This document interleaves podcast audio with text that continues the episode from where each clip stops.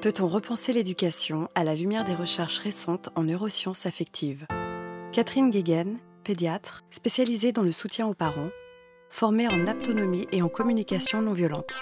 Présentation de la conférence. Alors d'abord, je voudrais euh, remercier euh, Monsieur Rabot et Madame Fornari de m'avoir invité euh, cet après-midi. Je suis très heureuse d'être là et je suis extrêmement heureuse de pouvoir justement partager les connaissances que j'ai sur le développement de l'enfant.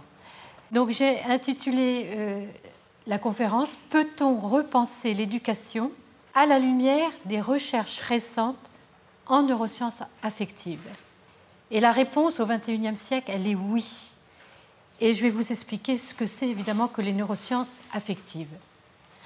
En fait, nous tous, qu'on soit parents ou grands-parents, professionnels de l'enfance, comme vous ou comme moi, éducateurs, psychologues, on souhaite tous la même chose. On souhaiterait évidemment que nos enfants euh, soient curieux, je vous ai mis, entreprenants, enthousiastes, créatifs, sociables, empathiques et coopérants. On souhaiterait vraiment ça. Et en fait, quand on euh, voit évoluer un enfant dans un milieu favorable, la première année de vie, euh, moi je suis pédiatre et, mon travail donc euh, c'est celui-là, eh bien je peux vous assurer que les enfants, quand ils évoluent bien, ils sont comme ça en fin de première année de vie.